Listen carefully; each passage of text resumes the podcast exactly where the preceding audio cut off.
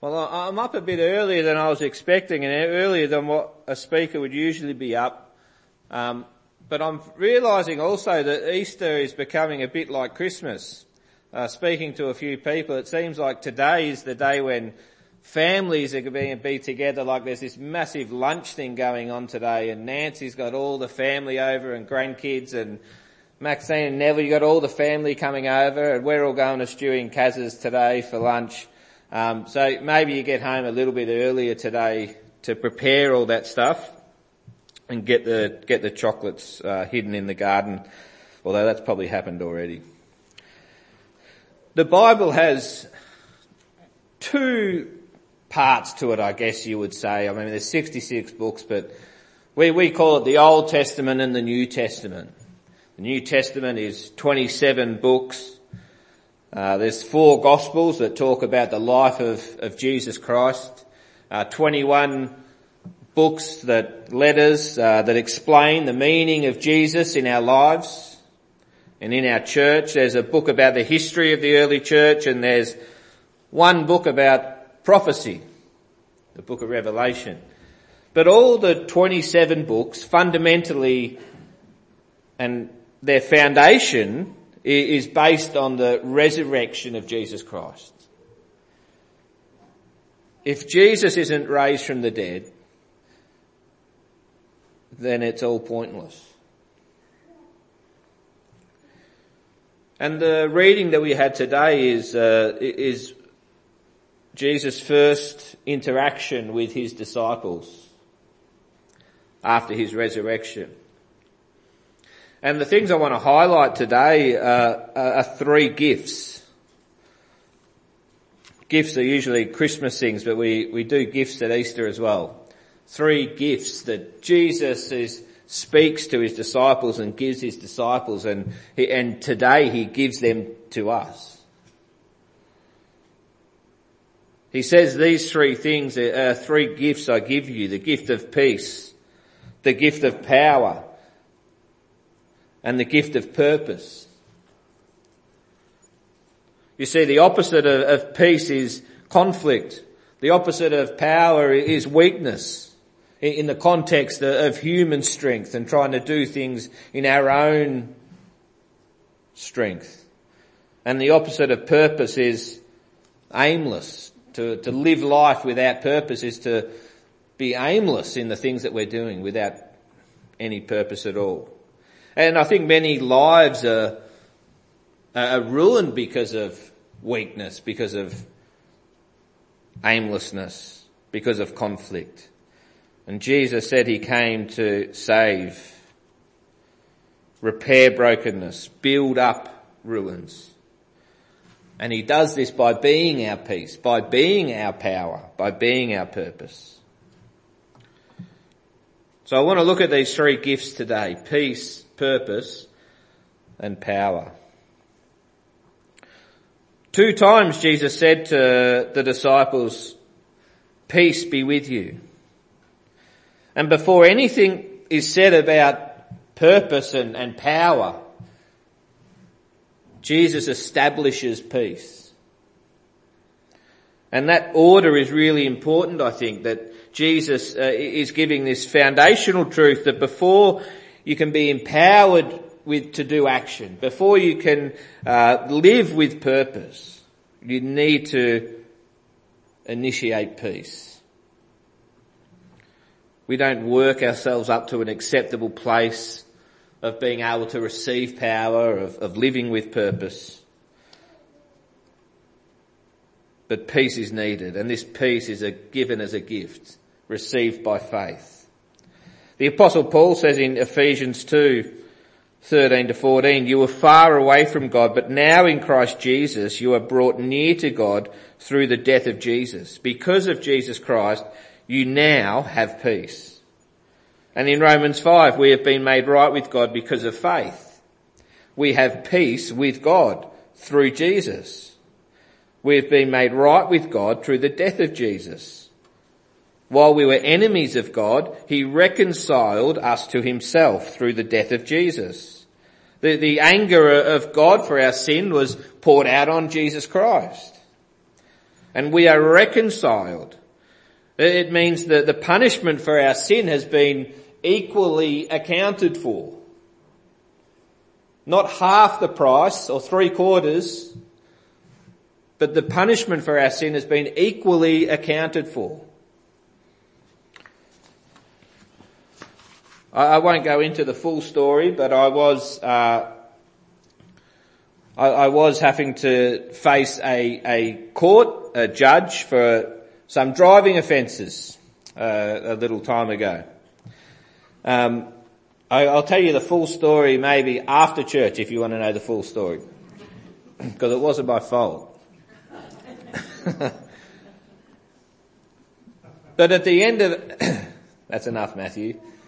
But at the end of it, I, I, I went through this process and I was given, uh, the, the, the, court had my name and I had a, a, a, a, an offence next to my name and so they were chasing me, they were after me, you know, and so they don't give up. So I got sent a letter. I had to face the online, you know, into the judge and speak with him and had a lawyer. And at the end of it, I, there was a, an amount of money that I had to pay, and it goes against my name. And if I don't pay that amount, they keep sending me letters. They've got an account. It's got Josh Davies and this amount of money. I paid the amount of money, and uh, they tear it up, and I didn't pay more. I didn't pay less. I paid the right amount, and that account was paid for. If you like, we were at, I was at peace with the court. No longer had anything against me. You see, to be reconciled, is that punishment for our sin has been equally accounted for through Jesus. And it's so plainly stated there in those verses that through faith in Jesus, we're brought into a relationship with God, which brings eternal peace with God we no longer face the consequence for our sin. The hostility, the conflict with God as His creation, who are separated from God because of sin, we are brought into that peace with Him because the price for our sin has been paid for. That's why in verse 20 Jesus shows them his hands and his side. I can offer you peace because I have paid the price.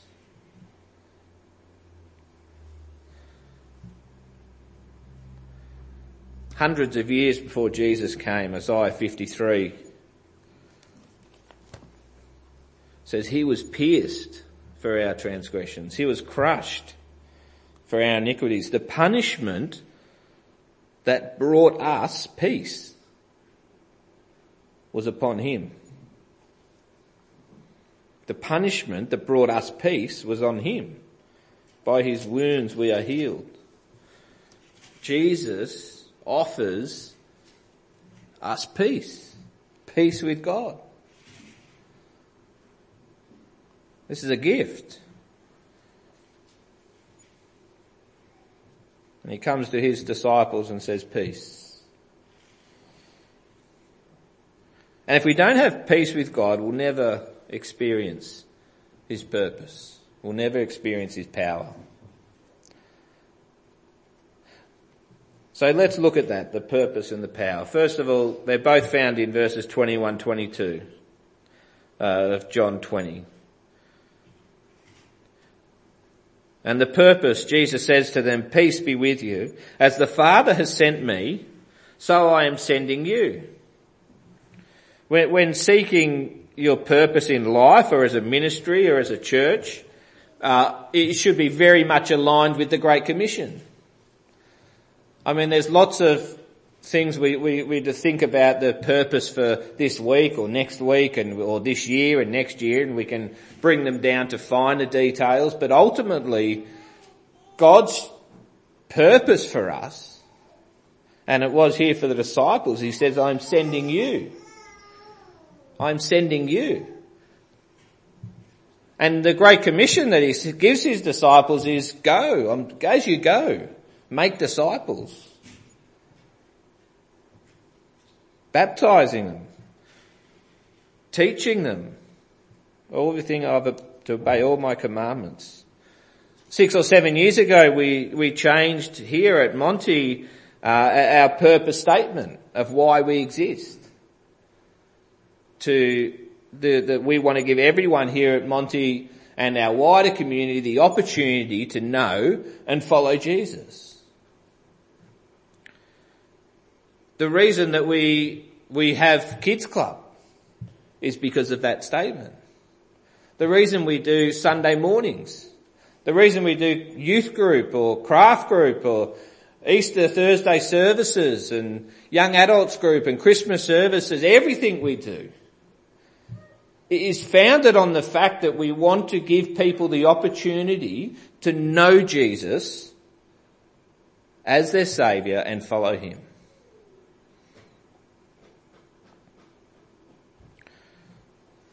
It's the foundation of our priorities of, of being a blessing,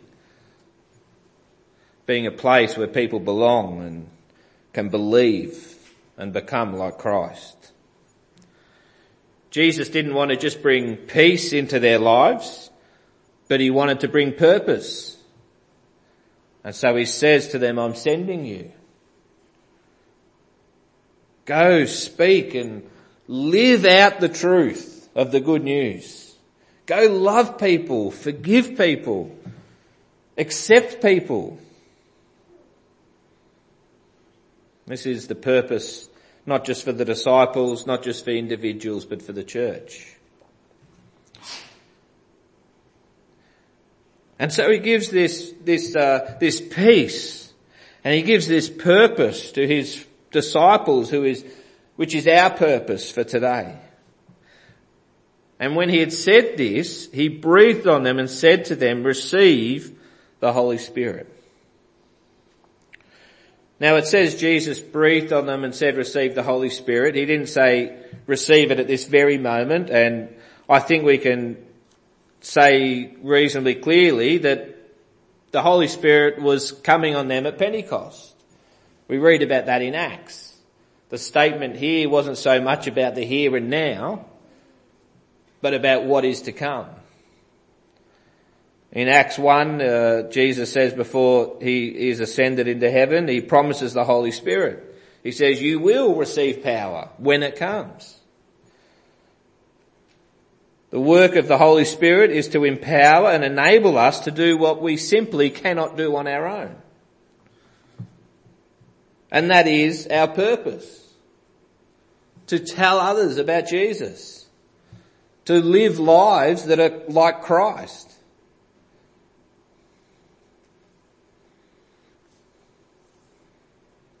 This power that is given to us as a gift is our only hope of accomplishing our purpose.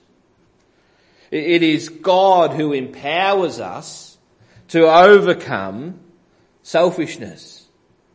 It is God who empowers us to be able to say, I forgive you. It is God who, who empowers us to be able to say no. I'm not going there. I'm not doing that. I'm not saying this.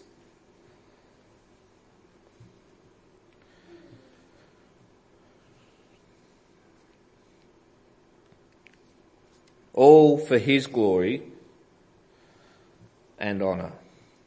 And I say that as we think about Acts 3, a really popular, well-known story, Peter and John, who meet the crippled man in Acts 3. And the crippled man wants silver, doesn't he? He wants money. He's got to live. He's a beggar. But they don't give him that. They heal him.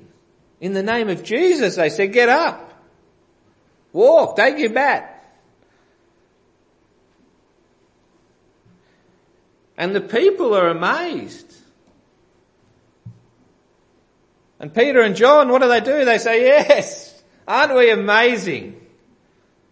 He was crippled and look at us. Oh, we are so good, powerful, we're strong. That's not what Peter and John said.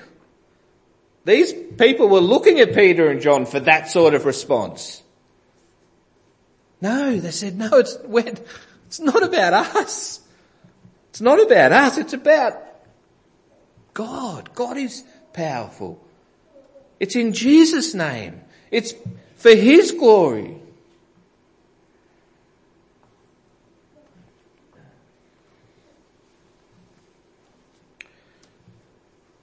Twenty-three has been and probably still is a, a contentious verse. It had crossed my mind to maybe just uh, shimmy on, you know, go on to the next thing. but I better not. Receive the Holy Spirit. That's the power. And Jesus says, if you forgive anyone his sins, they are forgiven. If you do not forgive them, they are not forgiven.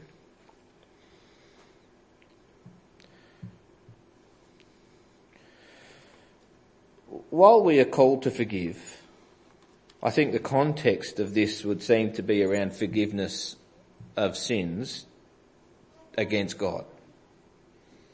So I don't think it's in the context of me forgiving when um, Luke cheats at Monopoly deal and I have to forgive him. I don't think it's in that context. So what does that mean? Does it mean that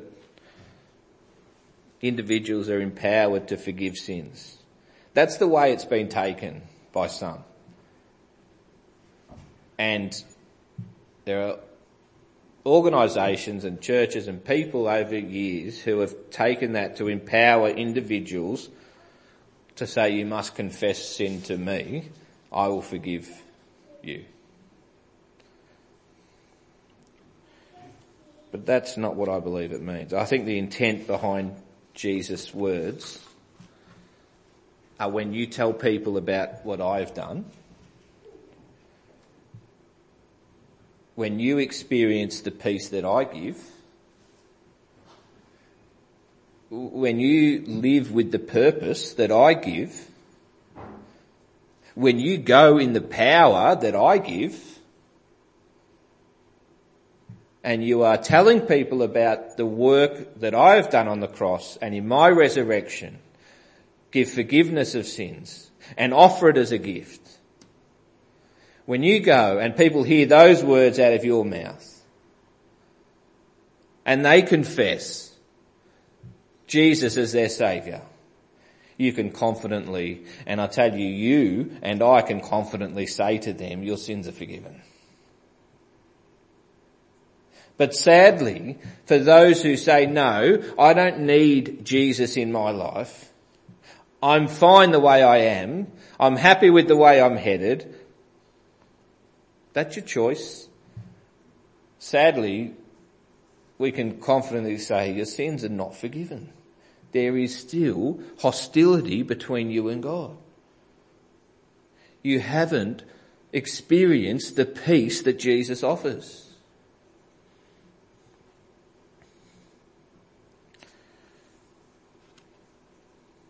Happy to talk more about that if you disagree. Three gifts. Peace, the gift of purpose and the gift of power that only comes through Jesus. I just want to finish by mentioning three ways in which Jesus interacted with his disciples. And I think these are three ways in which Jesus interacts with us. Yeah, because I don't think Jesus has changed. You notice that the verse 19, when the disciples were together, the doors were locked. The doors were locked.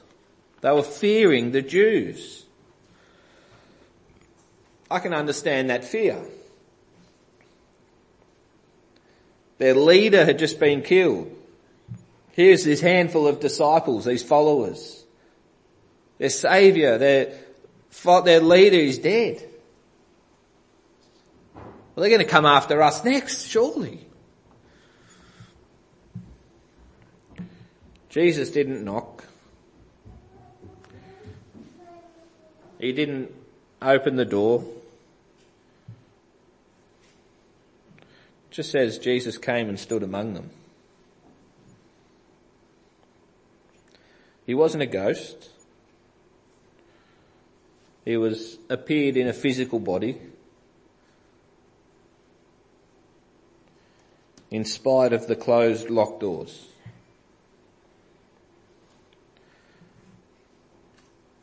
You know, today in your life, Jesus can go where no one else can go.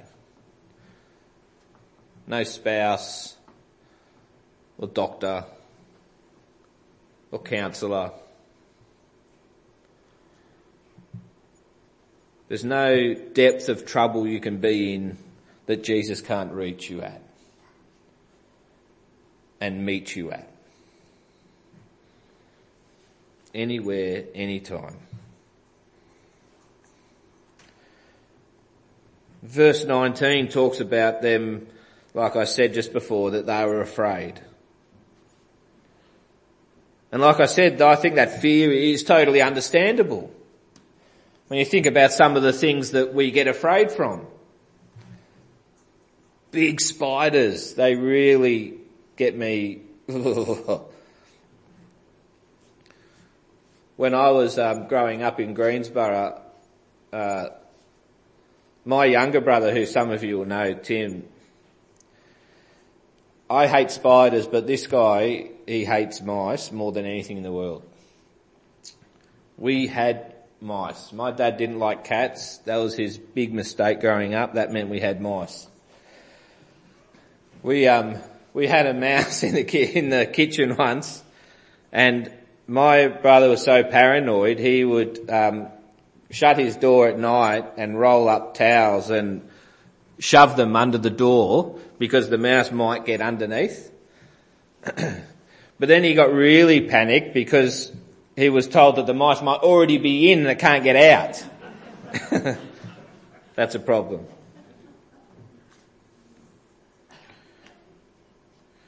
You know, I'm sure you have felt, like I, uh, I have felt, fear. Um, not so much against mice and spiders, but fear of failure, fear of rejection, fear of falling away from the life God has called us to. Fear of, of, of being useless with my faith, useless with my gifts.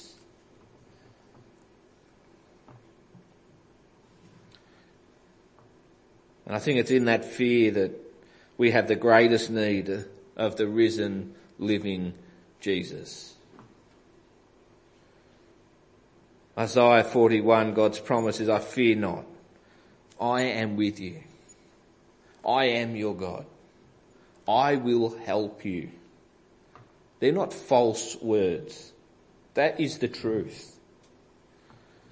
Psalm 56, David says, twice he says this, when I'm afraid, I trust God. He says it again, when I am afraid, I trust God. What can man do to me? when my trust is in God.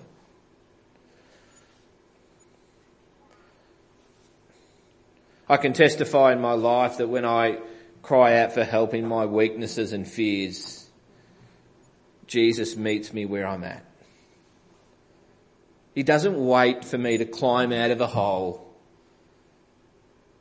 tick off a few boxes, get to a certain place of spirituality and say, okay, now I'll come and I'll help you out. I'll guide you through this. I'll give you some wisdom.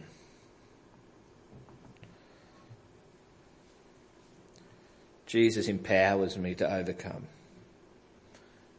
guides me through circumstances.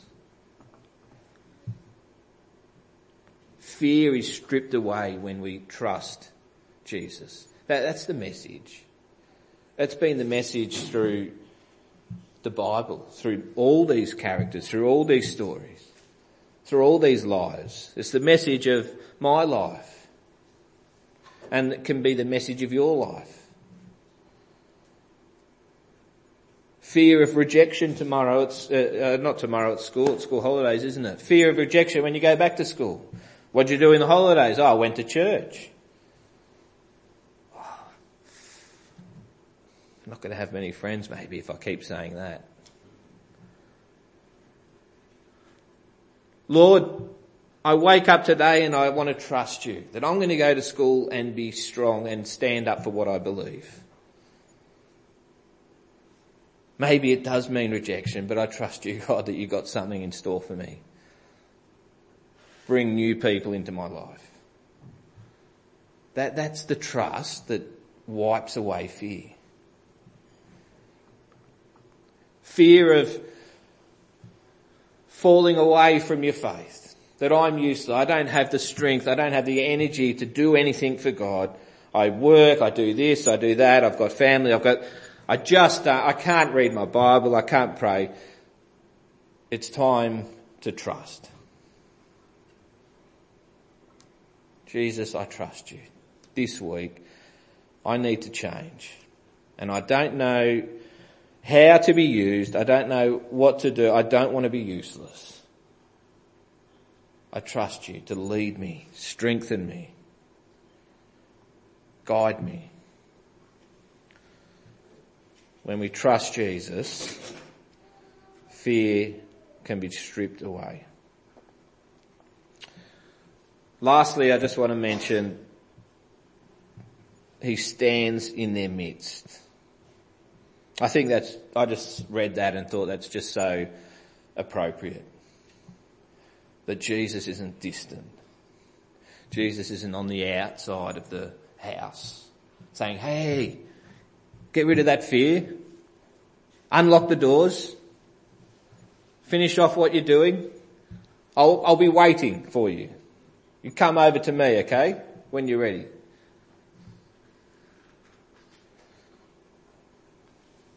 I think sometimes we think like that in life that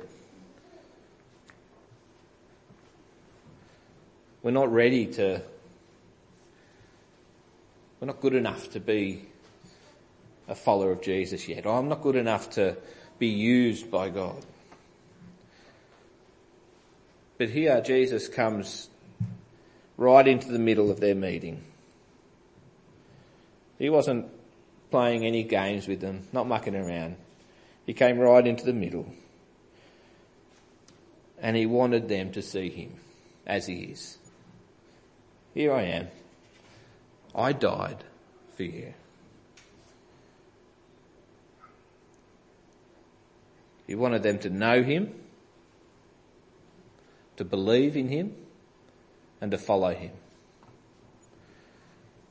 And what Jesus wanted for these disciples 2,000 years ago is exactly what he wants of you today. He wants you to know him, to follow him, to love him. And that is all done by him coming into your life with the gifts of peace, of purpose and power. Father God, we do thank you that we, we have a way through Jesus to be made right with you, to have the hostility and all that anger for sin that you have taken away. Uh, what a privilege to, to be in this place and to call you our Father and to live with the purpose and power that you have given. May it be true in our lives today as we leave this place and uh, may your truth uh, really pierce our hearts and uh, and challenge us. We we ask in the Saviour's name. Amen.